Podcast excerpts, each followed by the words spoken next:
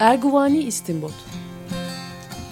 I am a cinematographer Sinemasal sohbetler.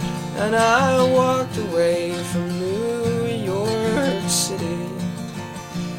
And I walked away from everything that's good. Oh, I am a cinematographer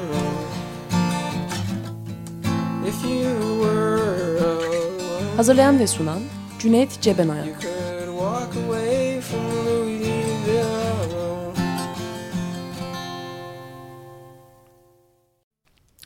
Merhaba, 94.9 Açık Radyo'da Erguvani İstimbot programındayız. Ben Cüneyt Cebenayan, konuğum Bülent Soma'yla Bong Joon-ho'nun Snowpiercer, Türkçe'de kar küreyicisi ya da aslında kardelen Evet. Daha uygun bir çeviri olur ama öyle girmiş IMDB'ye falan kar küreyen mi ne diye girmiş.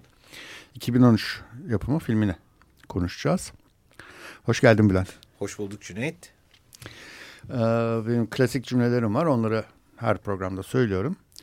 Ee, filmin işte sonunu açık etmekten, twistlerini ortaya çıkartmaktan falan çekinmiyoruz, kaçınmıyoruz. Ee, çünkü filmi seyrettiğinizi varsayıyoruz. Ee, bu sefer aslında biraz daha tehlikeli bir durum var çünkü bu film bayağı yeni. Hatta vizyona girmedi. Ee, onun için siz bu programı nasıl dinleyeceğinizi, ne zaman dinleyeceğinize kendiniz karar verin.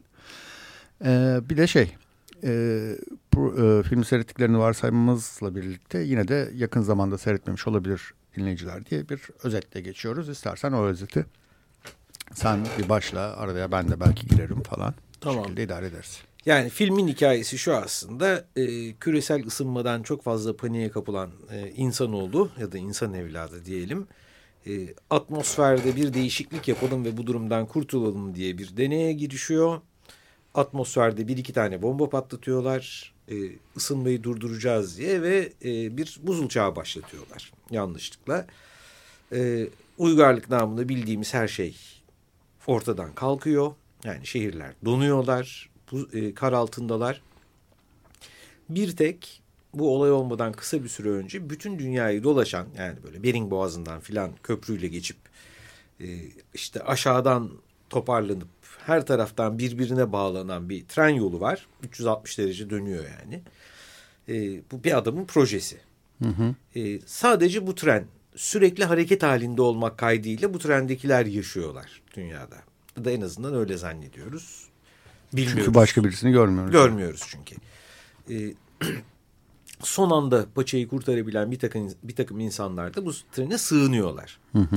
Ve bu tren sürekli hareket ediyor ve kendi kendine yeterli bir tren. Kendi enerjisini üretiyor, kendi suyunu iç çevredeki karlardan alıp üretiyor, kendi yiyeceğini üretiyor. Dolayısıyla çok uzun bir tren düşünün. E, tren sürekli dolaşıyor, hiç durmadan çünkü dursa donacak. E, bu e, dolaşma halinde de kendi kendine yeterli bir ekosistem olarak var oluyor. Fakat sorun şurada bu tren belli sayıda insan için tasarlanmış yeni gelen sığınmacılarla birlikte çok kalabalık. O yüzden e, bu yeni gelenleri lüzumsuz insanları yani o trenin yaşaması için ve kendi kendini idame ettirmesi için gerekli olmayan kalabalığı arka vagonlara tıkıyorlar. Arka vagonlarda böyle koğuşlar halinde sefil bir halde yaşamaya başlıyor bu insanlar öne doğru gittikçe sınıf büyüyor. Yani kısacası bu bir metafor. Yani Hı-hı. yaşadığımız dünyanın bir metaforu. Şey ya ben e, yeni gelenler dedin. Onların ben sanki baştan beri sistemin bir parçası olarak düşünüldüklerini e, zannetmiştim filmi seyrederken. Bir yerde söylüyor yani biz kendi yani, sizi biz davet etmedik filan diyor. Öyle mi? Ha, kadın. Onu kaçırmış olabilirim. Yani, hayır. Kendi paryaları var trenin ama bir de o paryaların sayısı çok artmış. Ha.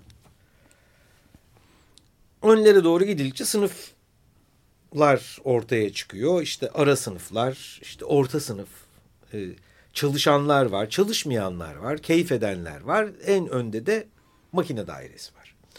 Yani bu da devletin en tepesi hı hı. bir metaforu oluyor ister hı hı. istemez.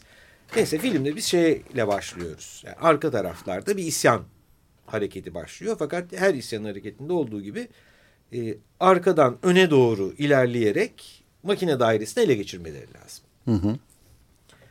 Film aslında bunun hikayesi. Makine evet. dairesini ele geçirmeye çalışmanın hikayesi. Yani klasik bir devrim hikayesi.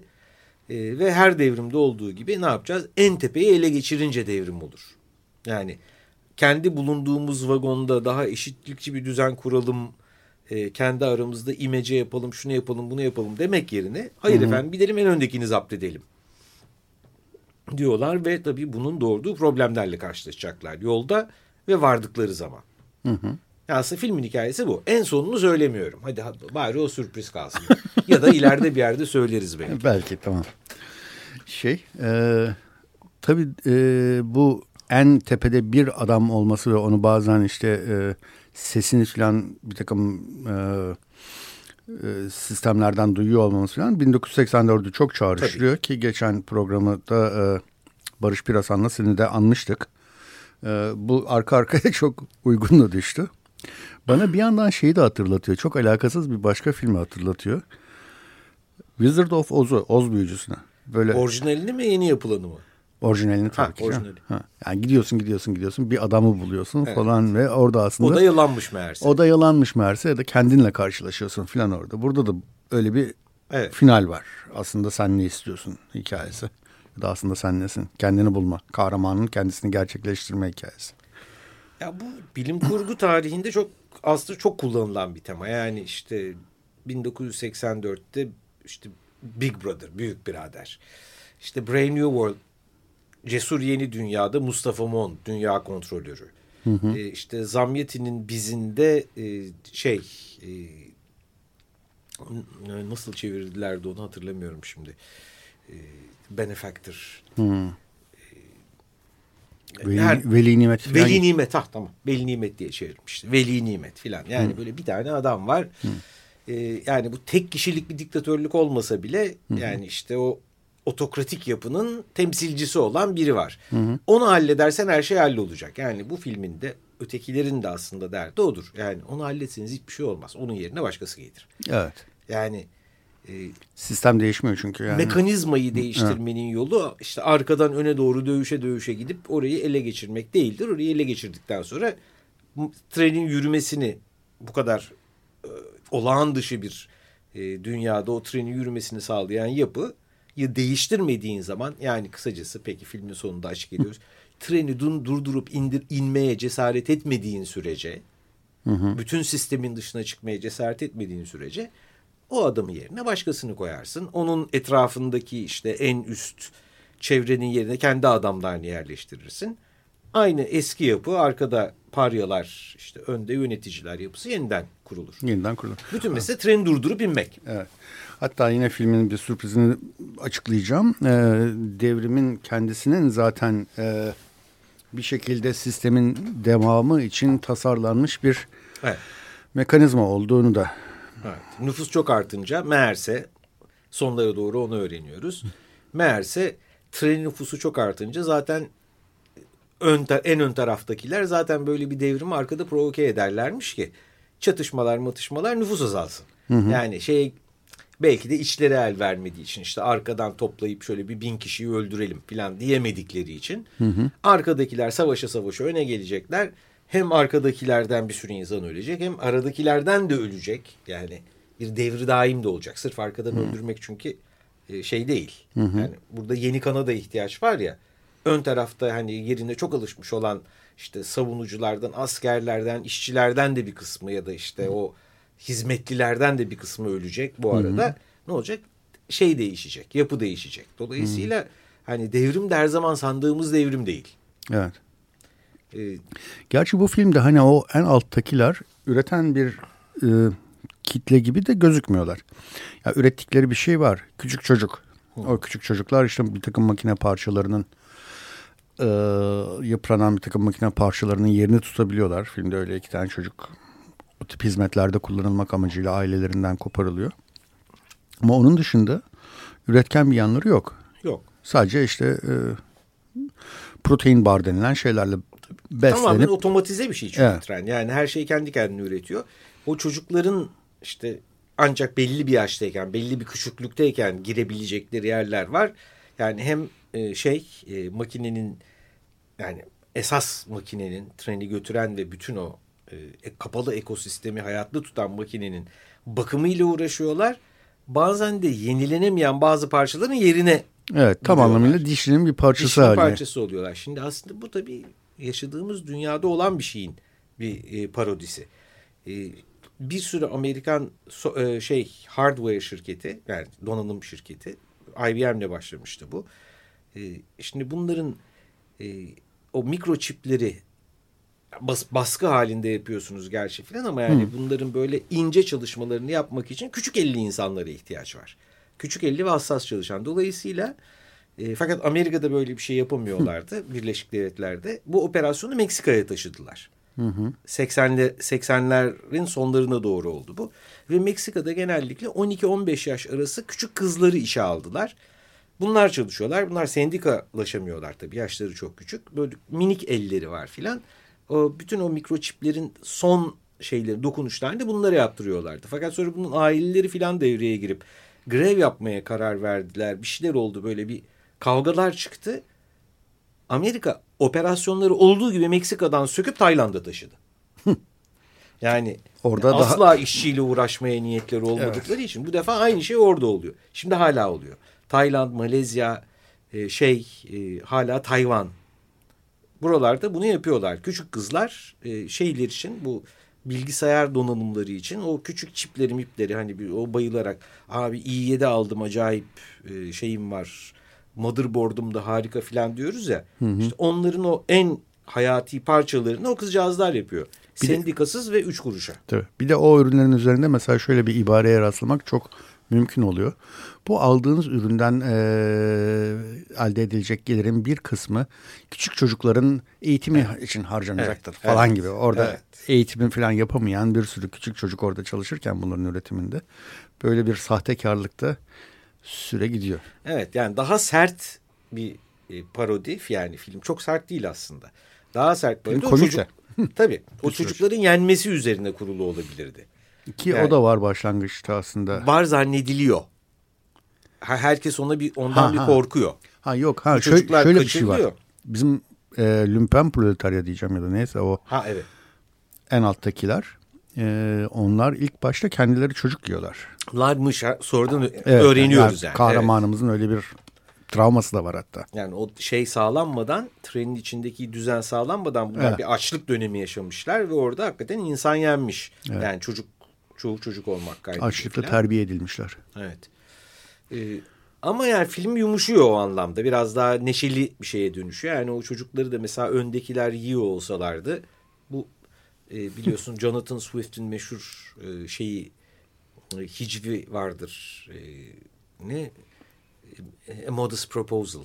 Hmm. 1700 evet, çocukları yiyelim değil mi? Tabii yani bu İrlanda sorununu nasıl halledelim? Çok iyi bir fikrim var. Bu İrlandalı bebekler böyle domuz gibi. yani onları böyle şeylere e, takıp kızartsak yesek hem bakın bu İrlandalılar üremezler. Hem İngiltere'deki kaliteli yiyecek sorununda çözüm bulmuş oluyor. Yani bir taşla birçok kuş yani. Ve işte şey e, Hicvin adı da şey e, mütevazı bir teklif diye ve bu bu yüzden çok başı belaya girdi Swift'in. Yani İngilizler tabii anlıyorlar dalga geçtiğini ve bayağı başı belaya girdi. Pek de affetmezler dalga geçirmelerini, evet. geçilmeyi kendileri Peki istersen şimdi bir e, şarkı çalalım ve hatta senin e, profetik bir şekilde e, adı nedir e, ne derler ona? Neyse çok önceden öngörülmüş mozaik e, grubu bu filmin sanki soundtrackini 1990'da yapmış gibi. Evet bu gerçi şarkı sözleri benim değil Meltem Ağızkan'ındır. Olsun. Beste benim. Aha, yani mozaik olarak sizin eseriniz evet. sonuçta. Ee, Üşüyorum diye bir parça var. Bülent kendisi söylüyor. Ee, o şarkıyı dinleyelim. 94.9 Açık Radyo'da Erguvan İstinbot programındayız. Ee, konuğum Bülent Soma'yla Bong Joon-ho'nun Snowpiercer Kardelen adlı filmini konuşuyoruz. Gerçi işte IMF'ye, IMF, IMF'ye. IMD'ye e, şey olarak girmiş. Kar küreyici gibi bir şey evet. şekilde girmiş. Bong Joon-ho adını ben aslında duyduğumda şaşırdım. Çok mutlu bir şekilde şaşırdım. Snowpiercer dediğinde bilmiyordum ben filmin farkında değildim. Ee, Bong Joon-ho benim çok sevdiğim bir yönetmen. Özellikle e, Cinayet Anıları diye bir Memories of Murder diye İngilizcesiydi. Türkçesi Cinayet Anıları. Herhalde. Korecesini bilmiyorum. o filmini çok beğenmiştim. Mother da anne de çok güzeldir. Ama ben Mother'ı gördüm galiba. Ha. Ötekini görmedim mesela bak. Evet. Göreyim. Sonra bir, bir de şey vardı. E, konuk, misafir, The Host diye bir canavar filmi vardı. O da çok yani türün kalıplarını çok şahane bir şekilde oynayan, değiştiren e, çok çok başarılı bir filmdi o da. Evet yani bu yeni Kore sineması ki işte evet. maalesef Kore sineması olarak kalmıyor. İşte onlar böyle geliyorlar. Bu film çünkü İngiltere'de. Evet evet. İlk defa İngilizce bir film yapmış durumda. Yani yüzde 80'i 90 İngilizce olan Geliyorlar ve ondan sonra da biraz oradan da Amerika'ya sıçrayıp sonra Hollywood olmaya da başlıyorlar maalesef. Maalesef evet. İyi olmuyor tabii. Evet. Bu filmde bayağı da bir şey e, ünlü oyuncu da yer alıyor. Tilda Swinton mesela. Ed Harris var. Ed Harris var. Başroldeki çocuğu tanımıyorum aslında. Yok o yeni. Evet. Yeni bir çocuk o. Evet. Hmm. Tilda Swinton. Bu arada şey de dikkatimi çekti. Mesela 1984'ü e, yeniden karıştırdım geçen program için. Orada şey dikkatimi çekti. Filmin kahramanı Winston mıydı adı? Neyse. Winston Smith. Winston ha Winston. Ee, şey diyor bir yerde. En e, korktuğum kişiler kadınlardır. Özellikle güzel olanlarıdır. Bunlar e, devletin ideolojisini bir şekilde çok iyi bir şekilde özümsemiş ve onu e, yayma konusunda da en e, istekli, hevesli olan kişilerdir. Diyor ilk başta hani aşık sonrasından ilişki kurduğu bir kadın var. Ondan çok çekiniyor falan. Böyle bir şeyle karşılaşmaktan çekiniyor. Bu filmde de şey dikkatimi çekti. Hep böyle e, tamam bir patriark varken en üstte ama ikinci e, düzeydeki insanlar hep kadınlar. E, yani birisi işte şey Mason adındaki karakteri canlandıran Tilda Swinton. E, diğeri e, Claude gibi. İkisinin de adları aslında erkeksi adlar nedense. Erkeksi. Şey de vardı filmde bu arada. Alison Pill de vardı. Alison Pill var evet. O da öğretmen. Öğretmen kadın. O da ideolojiyi bir şekilde yayan. Aynen. İşte bir tek şey o son derece e, düzen dışı ve sıra dışı işte şey e, Çinli ya da Koreli kadın. Ha evet evet. O, evet. o her şeyin dışında ama. Evet. Ama yani böyle hani en operatif işlerde hep böyle kadınlar var. Evet. En tepedeki mühendis dışında diyelim. En öyle, tepedeki öyle. mühendis de mucit zaten. Yani adam evet. bütün sistemi icat eden adam. Evet. Ama o yüzden ona bir şey diyemiyorsun ama doğru. Yani e, bunu demeye çalışıyorlar artık. Yani kurulu düzen aslında erkek düzenidir demek sadece erkeklerden oluşan bir düzendir anlamına gelmez. Yani düzen erkek düzenidir ama kadınları da çok iyi istihdam eder. ee, ki evet. yani bunu kabul etmek lazım. Doğru yani düzenin niteliği erkek ama yani kadınlar da orada gayet güzel yer bulabiliyorlar. Yani Türkiye e, şeyi yaşamış bir Türkiye'den bahsediyoruz. Tansu Çiller dönemini. Tabii. Dolayısıyla yani kadınların erkeklerden daha erkek olabileceğini bize göstermişti. İngilizler biraz daha erken görmüşlerdi onu. Thatcher'la mı? Thatcher'la birlikte. Merkel var yani. Merkel var. İşte Pakistanlılar Benazir'le gördüler filan. Yani kadınlar hmm. gayet erkek pozisyonuna yerleştiler ve erkekten erkek olabiliyorlar. Tabii canım Kondoliza Rice'lar bilmem neler. Yani. Hepimizden erkek Kondoliza. Yani, yani. Madeleine Albright vardı daha önce. Evet haklısın. Hepimizden erkek onlar. Ee, peki bu ıı, son zamanlarda sanki ben bir distopya patlaması yaşıyormuşuz gibi geliyor. Özellikle de gençlere yönelik distopyalarda bir patlama var. İşte Hunger Games, işte e, Giver, e, Maze Runner, e, Divergent. Yani çok fazla sayıda evet. ve, ve Young Adult denilen bir kuşak var ve o kuşağa yönelik bir e, distopya patlaması yaşıyoruz sanki. Sırf distopya değil iki şey bir arada oluyor. Şimdi bilim kurgu tarihinde yani yazılı ve film e, yani de, yani değişik bloklar halinde gider bu tabii aynı zamanlarda olmuyor ama e, e, yani roman öykü ve film e, şeklindeki bilim kurgu tarihinde iki ayrı şey vardır, kategori vardır. Biri post apokalips dediğimiz yani dünya bu tabii ki İkinci Dünya Savaşı'nın sonundan sonra ortaya çıkan atom bombası korkusuyla ortaya çıkan işte dünya mahvoldu şimdi ne yapacağız? Hı hı. Yani sıfırdan uygarlık nasıl kurulur? Hı hı. öyküleri ki hani bunun en iyi örneği örnekleri diyelim e, şeydir hmm, Mel Gibson'ın oynadığı üç tane şey neydi? Aa, şey Mad Max'ler. Mad Max'ler iyi örneği. İşte Kevin e, Costner iki tane yaptı bir tane Postman. Çok kötüydü tabii. Yani hmm. romanı çok harika olmasına rağmen feci kötü bir film yaptı. E, Waterworld filan gibi. O da o da battıydı. Tabii. Kevin Costner yapınca olmuyor. e, onlar vardır. Post apokalipsler bir de distopyalar vardır. Şimdi e, son zamanlarda ben bu ikisinin birleşmeye başladığını görüyorum. Yani post apokalips distopyalar. Hı. Yani önce bir apokalips oluyor ondan sonra distopyaya geçiyoruz. Hı hı. Eskiden bunlar ayrı ayrı kategorilerdi. Yani post apokalipste genelde biraz daha e, yani karanlık başlayıp aydınlığa doğru giden yapılar olurdu. Yani tam dünyanın içine ettik hep beraber. Şimdi küllerimizden nasıl yeniden doğarız? Hı hı. Öyküsü olurdu. Genellikle bunlar survivalistler, sağ kalımcılar işte e, kendini ona göre hazırlayan Amerikan sağının birazcık etkisi olan öykülerdi bunlar. Bir istisnası vardır. Filmi de yapıldı onun ama kimse görmemiş o. Bir, bir tek ben gördüm galiba. A Boy and His Dog. E, Çocuk ve Köpeği. Bu Harlan Ellison'ın bir kısa romanından kısa romanı vardır. A Boy and His Dog diye. Sonra onun filmini yaptılar. Son derece düşük bütçeli bir post apokalips. E, bir nükleer savaş sonrası bir 17-18 yaşlarında bir oğlan ve onun can yoldaşı köpeği işte o Mad Max dünyasında dolanıyorlar. Fakat köpek nükleer e, e, serpinti etkisiyle konuşmaya başlamış. E, çok çok güzel bir filmdir. Çok düşük bütçeli yönetmenini de hatırlamıyorum filan ve hiç yani Türkiye'de tabii ki oynamadı. Dünyada da hemen hemen bir hafta filan oynayıp kalkmış. Ancak böyle deliler gibi ararsan e, bir yerlerde torrent olarak bulabiliyorsun. E, onun dışında ama ben o post apokalipsleri pek sevmezdim. Hı hı. Yani hep çünkü Amerikan sağının mantığı işlerdi onlarda. Yani dünyayı bittik. Hadi şimdi e, biz e, Amerikan rüyasının fatihleri olarak yeniden kuralım filan. Ve bayrağı dikelim tekrar. Tekrar bayrağı dikelim. Amerikan Amerikan rüyasını yeniden canlandıralım filan. E, distopyalar her zaman biraz daha aykırı ve devrimcidir. Neden? Çünkü her zaman zaten var olan düzenin parodisidir. Yani hani başka bir dünyadaymış gibi bugünü eleştirdikleri için onlar daha eleştirel ve daha devrimci e, metinlerde. Şimdi ikisi birleşiyor. Bir örnek daha geliyor aklıma The Road. Hı hı. Yani o da 3-4 sene öncenin filmi evet. yanlış hatırlamıyorsam. Evet, evet. O da bir post apokalips ama böyle distopyacı bir durumun ortaya çıktığı bir yer gene filan. Snowpiercer. Hı hı. Böyle.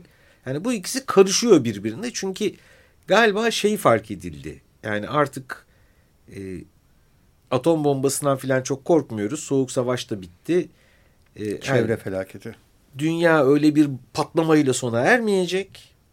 Yani bir atom savaşı olacak. 15 günde her taraf patlayacak ve bitecek. Apokalips olacak sonra. Hayır. Tam tersine daha yavaş gelişen fakat biraz daha kararlı bir çevre felaketiyle işler kötüye gidiyor. Yani ağır ağır olacak bu. Öyle bir günde ya da işte bir ayda olmayacak. Hı hı. Yıllara yayılacak belki. Fakat sonunda da çok daha zor geri döndürülür bir şey olacak. Ve bu süreçte de ortaya işte bir distopya çıkacak. Hı hı. Gerçi Snowpiercer'da gene tek bir darbede oluyor. Evet. Yanlış tedavi yüzünden. Ama tabii o tedavi için hastalık zaten çok yayılmış. Zaten hastalık yayılmış. Yani tedavi yöntemi olarak bulduklarını zannettikleri şey e, global soğumayı tetikliyor. Evet. Öyle bir şey. Yani global ısınmayı halledelim derken evet. e, buzul çağını getiriyorlar filan. Ama Ve yine, film bunun 17 yıl sonrasında, sonrasında başlıyor. başlıyor tabii. Yani 2014 artı 17, 2023 Yok 2033 mü oluyor? 2033 gibi. 31. 31 gibi. Evet. 2031'de yani her taraf buz çölüne dönmüş durumda. Yani hani olmaz yahu bile diyemiyor insan. Yani bakarsın olur hissinde veriyor resmen. Hı hı hı. Çünkü birincisi e, şu anda dünyayı yöneten güçlerin başındakiler bu tür aptalca bir deneye girişebilecek kadar salaklar. Evet, yani, yani orada bir zeka pırıltısı insan göremiyor.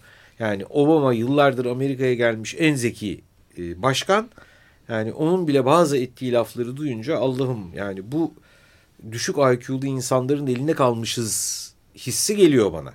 Yani Türkiye'den hiç bahsetmiyorum zaten. Allah'a şükür Türkiye'nin elinde öyle bir güç yok. Yani olsa zaten çoktan bitmiştik de.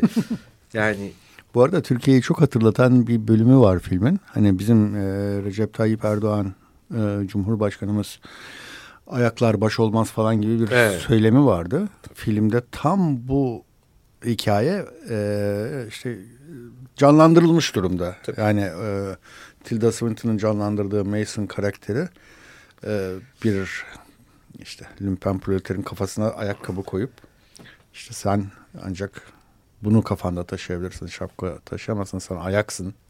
Ayaklar evet. hiçbir zaman baş olmaz. Evet ama tabii Cumhurbaşkanı iken dememişti onu. Evet başbakanken demişti. Tabii. Yani ama kendisi de bir cumhurbaşkanı o yüzden yapacak bir şey yok. Yani evet, tabii. o zaman da cumhurbaşkanı gibi davranıyordu. Şimdi de başbakan gibi davranıyor. Fark etmiyor. Aynen. Çoktan karıştırmış arkadaş kafasında ikisini. Onun ıslak kuru bir arada gitmez demek gerekiyor ama neyse. ee, ama doğru. Yani her tür otoriter kişiliğin zaten en büyük sorunu odur. Yani kendini bir kere yukarıda gördüğü, kendini aşağıda gördüğü sürece müthiş isyancıdır. Yani ben eziliyorum, bana ne kötülükler ediliyordur. Bir kere yukarı pozisyona geçmeyi becerdiği zaman bizimki gibi o zaman da aa, bir ayaklarla başlar birbirine bir karışmasın bakalım. Yani hı hı. herkes haddini mesela herkes haddini bilsin lafı da çok sevdiği bir laftır ya bizimkilerin. Doğru, doğru. Herkes haddini bilecek. Evet.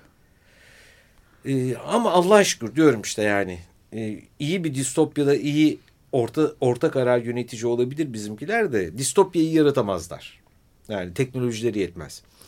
E, ama dediğim gibi yani dünyayı yönetenler yani Putin filan gibi adamlara da baktıkça bunlar çok zeki adamlar değil. Yani bunlar çok e, dünyanın kaderini düşünen adamlar da değil.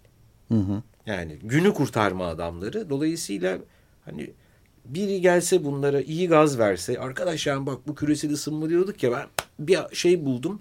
Şu düğmeye basıyorsun birden gidiyor küresel ısınma falan. Bunlar o düğmeye basabilirler. Yani evet. bu beni ciddi bir şekilde korkutuyor.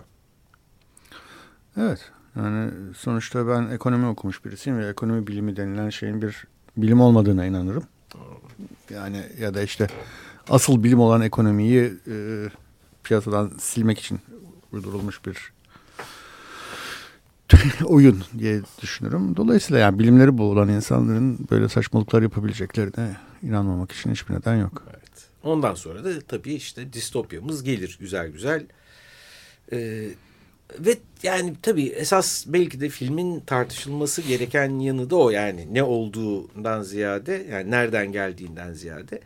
Ya yani evet böyle bir metafor var. Arkada koca koca vagonlarda yaşayan işte yüzlerce binlerce e, paryayız.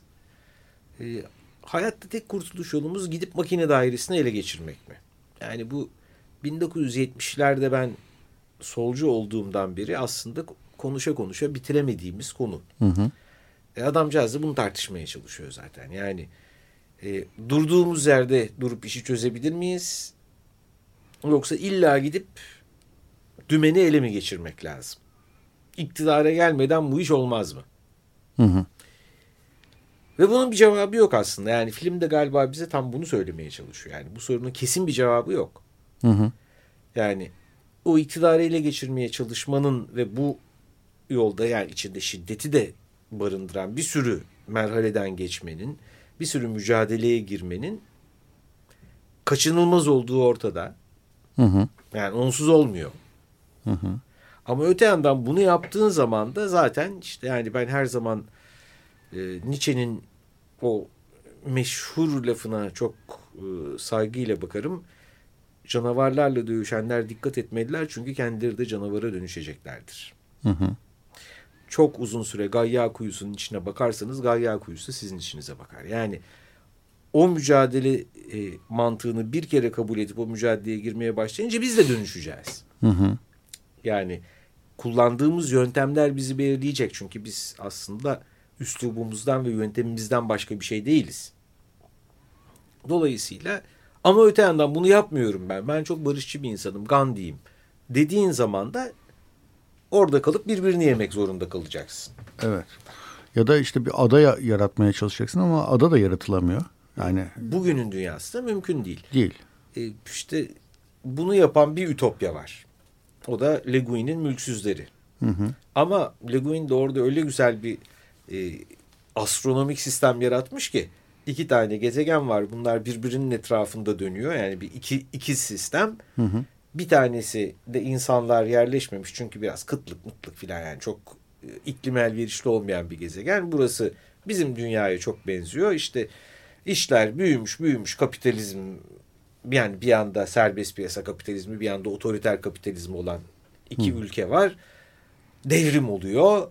Devrim o kadar şiddetli bir devrim ki bir şeye geliyor, pata durumuna geliyorlar. Yani evet silahlar var yönetimin elinde ama bütün bir işçi sınıfını yok etmek zorundalar. Peki sonra ne yapacaklar? İşçi sınıfını öldürdükten sonra. Hı hı.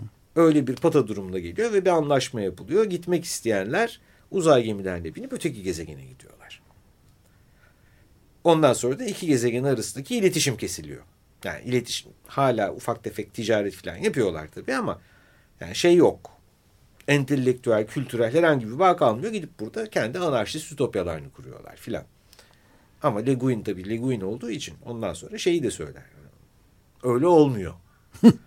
yani çünkü bu bir kıtlık dünyası. Kıtlık olunca işte herkese herkesten yeteneğine göre herkese ihtiyacına göre dünyası değil. Komünizm çünkü onu var varsayar. sayar.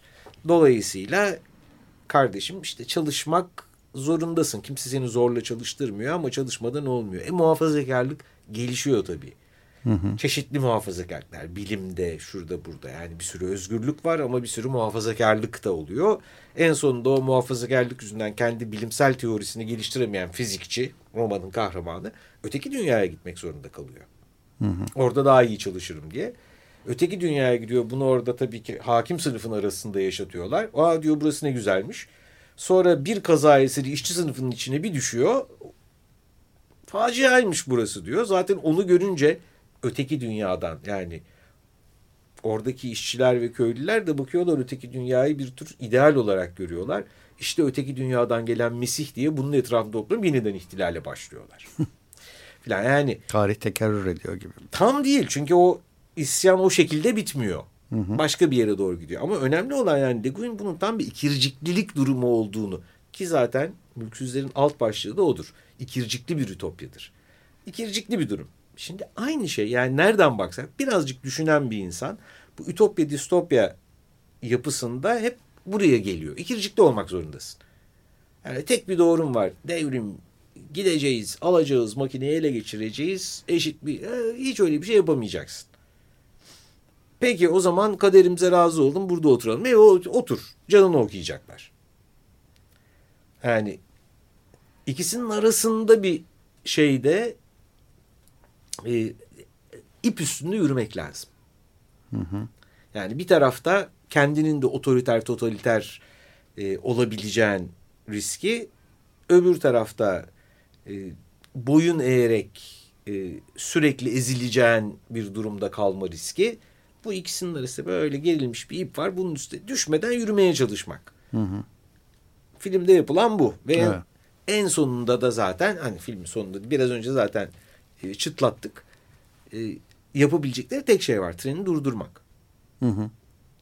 Yani, Ama tabii treni durdurdukları anda bir şeyi de biliyorlar. Artık aslında o keskin soğukların artık düşmekte olduğunu. Düşmekte olduğunu da biliyorlar. Gerçi hala donmuş bir dünya var ama işte evet. yani trenden sağa sola bakınca bir takım böyle buzul yapılarının kendi kendine kırılıp çöktüğünü falan yani demek ki bir hani sıcaklığın eksi 40 dereceye falan yükseldiğini hı hı. E, kestirebiliyorlar. E, o zaman durdurup iniyorlar ama durdurdukları yani indikleri anda ne görecekleri belli değil. Nitekim işte o uzaktan görünen ne görüyorlardı? Beyaz ayı. Beyaz ayı ayı, görüyorlardı. Kutup, ayı kutup ayısı görüyorlardı. Yani insanların kalmadığı ve soğuğa kendini adapte etmiş bir takım hayvanların olduğu bir dünya şimdi orada. Ama kutup ayısı varsa onun yiyeceği bir takım hayvanlar da vardır. Dolayısıyla var, insanlar evet. da beslenebilir bir şekilde. Yani o kutup ayısı bir ümit hı hı. ama öte yandan bir tehdit de. Evet. Yani ama zaten yani filmin her noktasında olduğu gibi bu da çok anlamlı. Yani her ümit aslında bir tehdit. Her tehdit aslında bir ümit. e, yani biz tabii mutlaklarla düşünmeye çok alıştırılmış bir aydınlanma sonrası e, geleneğinde düşündüğümüz için yani ümit vardır, tehdit vardır. Hı hı. İşte şey ütopya vardır, distopya vardır. E, ya o ya o diye bakıyoruz. Halbuki hem o hem o ne o ne o. Yani hem ama, ümit hem tehdit. Ama bir diyalektikten de geçtik bir aşamamızda. Yani o karşıtların birliği geçtik falan. Geçtik ama yani şöyle düşün. Bütün bir 18. yüzyıl yani ya o ya ucudur. Hı hı.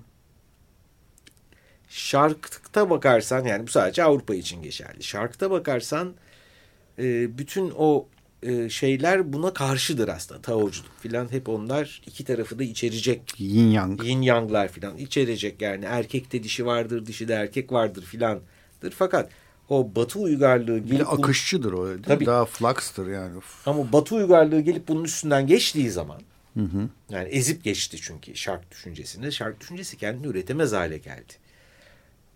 18. ve 19. yüzyıllarda işte tam ya, ya o ya o. Yani siyah mı beyaz mı noktasına geldik. Hala da öyleyizdir. Yani bir sürü insan tanırım. En sevdikleri cümle nedir? Abi iki tür insan vardır. Yani bununla da dalga geçmenin yolu nedir? İki tür insan vardır, bir iki tür insan vardır diyenler bir de demeyenler. Diyerek yani işi iyice kilitleyebilirsin. Şimdi böyle bir sorun var. Ütopya mı distopya mı abi? Yani? Saf ütopya yoktur, saf distopya yoktur. Ya benim ütopya dersimde bir öğrencim mesela tutturdu. Arkadaş Cesur Yeni Dünya bence ütopyadır diye. Yahu neresi ütopya yavrucuğum yani diyorum. Ama bak şu da var bu da var. Bir sıraladı. Ya doğru bir sürü ütopik özellik de var bunun içinde aslında. aslında doğru. Tabii ki aslında distopya yani. En azından Aldous Huxley'in niyeti o. Hı hı. Ee, ve sonunda tabii işte insan öjenisi üzerinde kurulu olduğu için yani baştan genetik olarak insanları e, programlayarak başladığı için yani bunu ütopya demek aslında imkansız bir yandan. Ama öte yandan herkes de halinden memnun. Hı hı. Çünkü o şekilde planlanıyorlar. Yani toplum mühendisliği öyle kurulmuş. Ama... Aslında bu Snowpiercer'da da sürekli başkanın söylediği öyle bir şey var. Preordained system falan gibi ya da Tabii. yerler yani sizin baştan belirlenmiş yerleriniz var. Var. Burada işte idare edin. İdare edin ama işte orada yani problem de hep şu. Yani ne zaman karşıma bir ütopya yani biraz klasik ütopyalar farklı tabii onlar. Onlar satir. Yani var olan rejimi eleştirmenin yolu olarak varlar. Yani zavallı Thomas More hani öyle bir edebi olarak yazmasa 8. yerde onun kafasını 10 sene erken keserdi. Adamcağız hani kafa gitmesin diye öyle bir şey yapıyor. Yoksa o oturup aslında yani Aa, bizim politik sistemimiz böyle olmalı demek niyetiyle yazmış. O yüzden onu saymayalım. Hı hı. Fakat edebi ütopyanın hı hı. Ve edebi distopyanın aslında yani edebiyat içinde düşündüğümüz zaman e, mantıkları e, her zaman ikili. Yani sadece işte kötülükler burada demek için yazılmıyorlar. İşte her şey bakın ne kadar mükemmel demek için de yazılmıyorlar. Hı hı. E, yani özellikle 19. yüzyıldan sonra. Tam tersine yani işin iki, iki yanı var demeye çalışıyorlar. İki yüzü var. Belki 1984 istisnadır. Hı hı. Yani Orwell e, çok ümitsiz bir adam olduğu için. Yani çok karanlık bir adam olduğu için. Hem karanlık yani 84'ü konuştunuz diye çok girmiyorum aslında. Girebilirsin canım. Ama 1980 yani George Orwell mesela biliyorsun e, bir sömürge adamı. Yani hı hı. sömürgede doğmuş bir adam ve e, sömürge polisi yapmış gençliğinde. Hı hı. E, ve şeyden bahsediyoruz. Çin Hindi'nden bahsediyoruz ve e, İngilizlerin e, hala e, yakalayıp bir yerliyi ormanda salıp tilki yok ellerinde çünkü. Ondan sonra topluca onu avladıkları bir dünyadan bahsediyoruz. Yani bu kadar feci bir şeyden bahsediyor. İngilizler bunu yapıyorlardı. Hani şu anda İngiltere'de bunu tilki avı olarak yapıyorlar. Zavallı bir tanecik tilkiyi bırakıp arkasından 50 köpek ve 100 atlıyla onu avlamak spor zannediliyor İngiltere'de hala aristokrat bazı aristokratlar için. Ee, bunu e, Tayland'da, Siam'da, işte Kamboçya'da filan e, insanlara yapmışlar yıllarca ve e, şeyin e, bir kitabı vardır Orwell'ın bununla ilgili. Yani o polislik yaptığı dönemle ilgili. Yani adam insanlığın en çirkin yüzünü görmüş bir adam. Hı hı. Arkasından gelmiş sosyalist olmuş. E, İspanya'ya koştura koştura gitmiş. Yani Franco'ya karşı biz sosyalistlerle anarşistler hep beraber direneceğiz falan diye Stalinist ihaneti bir görmüş. Arkadan vurmuş gelip Stalinistler bunları. Çatır çatır çünkü o sırada henüz gözü kesmiş durumda değil Stalin'in Avrupa'daki diğer faşistlerle savaşa girmeyi. Onlarla anlaşmaya çalışıyor hala. Yani ideolojik olarak değil de politik olarak hani bir saldırmazlık nitekim Münih Paktı imzalanacak filan falan bir anlaşma sağlamaya çalıştığı için komünistler yani komünist partililer birdenbire dönüp anarşistlerle cumhuriyetçiler arkadan vurmuş. Herif oradan da bütün ümidini kaybetmiş zavallı Ormond. Vurmuş derken aktif olarak mı vurmuş? Olarak. Yoksa şey mi yapmış? İdam, yani... İdamlar filan var. Anarşistleri idam ediyorlar yakalayıp. Yani Komünistler. Tabii tabii. Şey komünist partililer, Troçkistler var. Onlar Hı-hı. onlar değil. Hı-hı. Anladım. Hı-hı. Ee, yani Orwell biraz Troçkistlerden biraz anarşistlerden onların arasında filan. O birdenbire dönüveriyor şey. Savaş sırasında hem de. Yani Barcelona'da oluyor bunlar.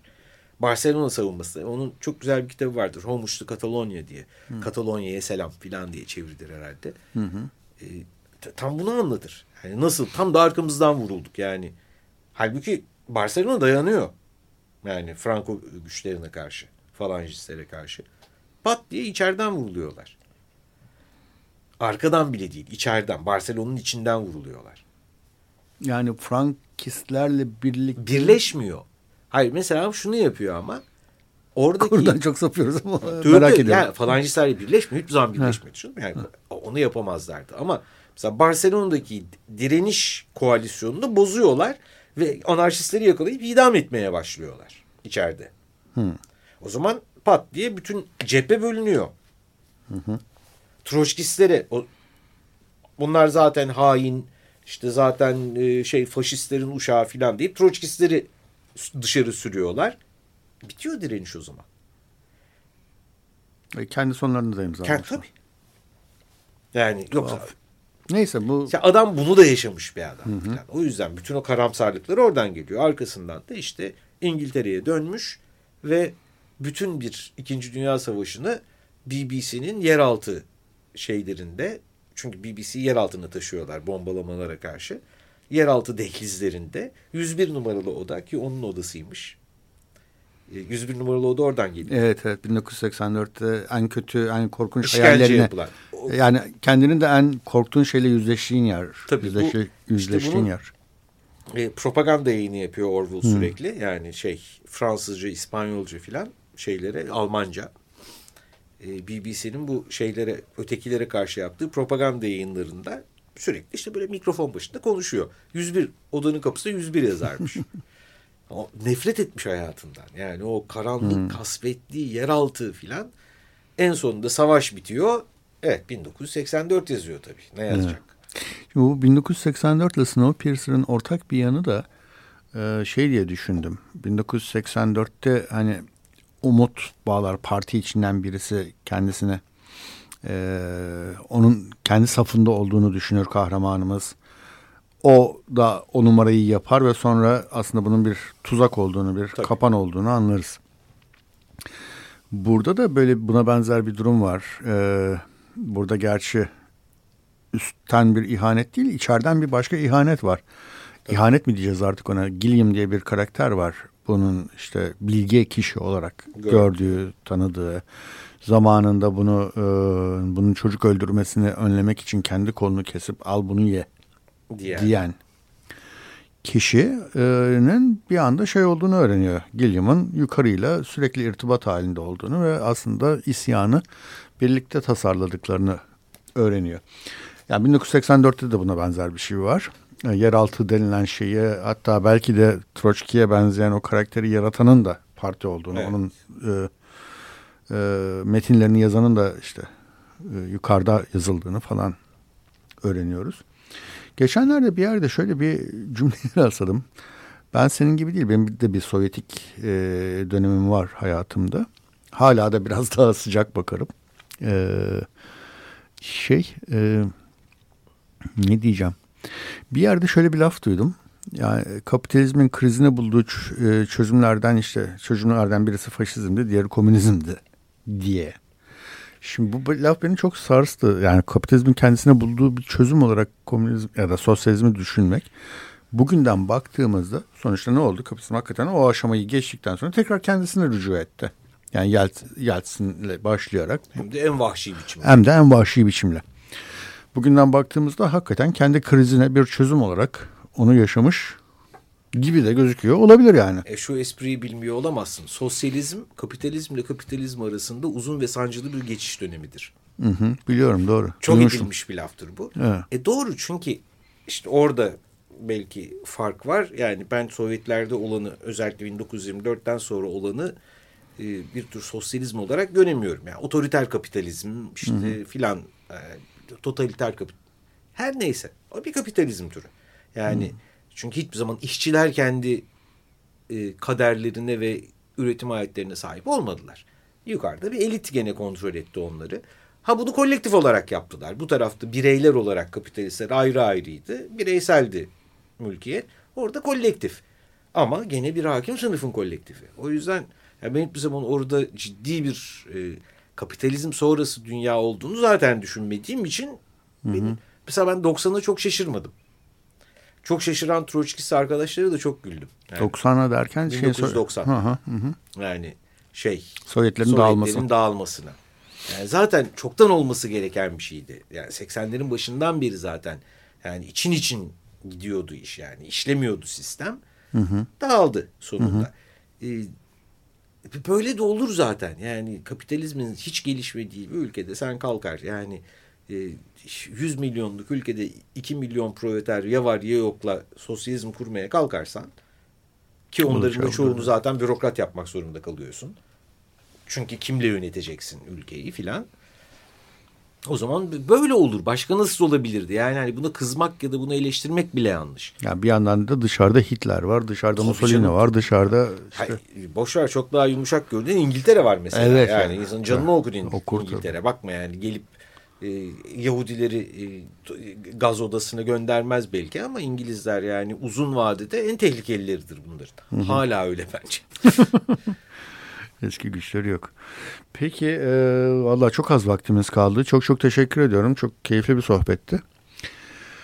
Keşke daha fazla vaktimiz olsaydı. Hayat konuşsaydı. hakkında her şeyi konuşabiliriz. evet. Programı e, şeyle kapatalım. E, filmde yer alan e, ve geçtiğimiz günlerde kaybettiğimiz Jack Bruce'un topluluğu Cream'in e, Strange Brew şarkısıyla kapatalım. E, gelecek hafta görüşmek üzere.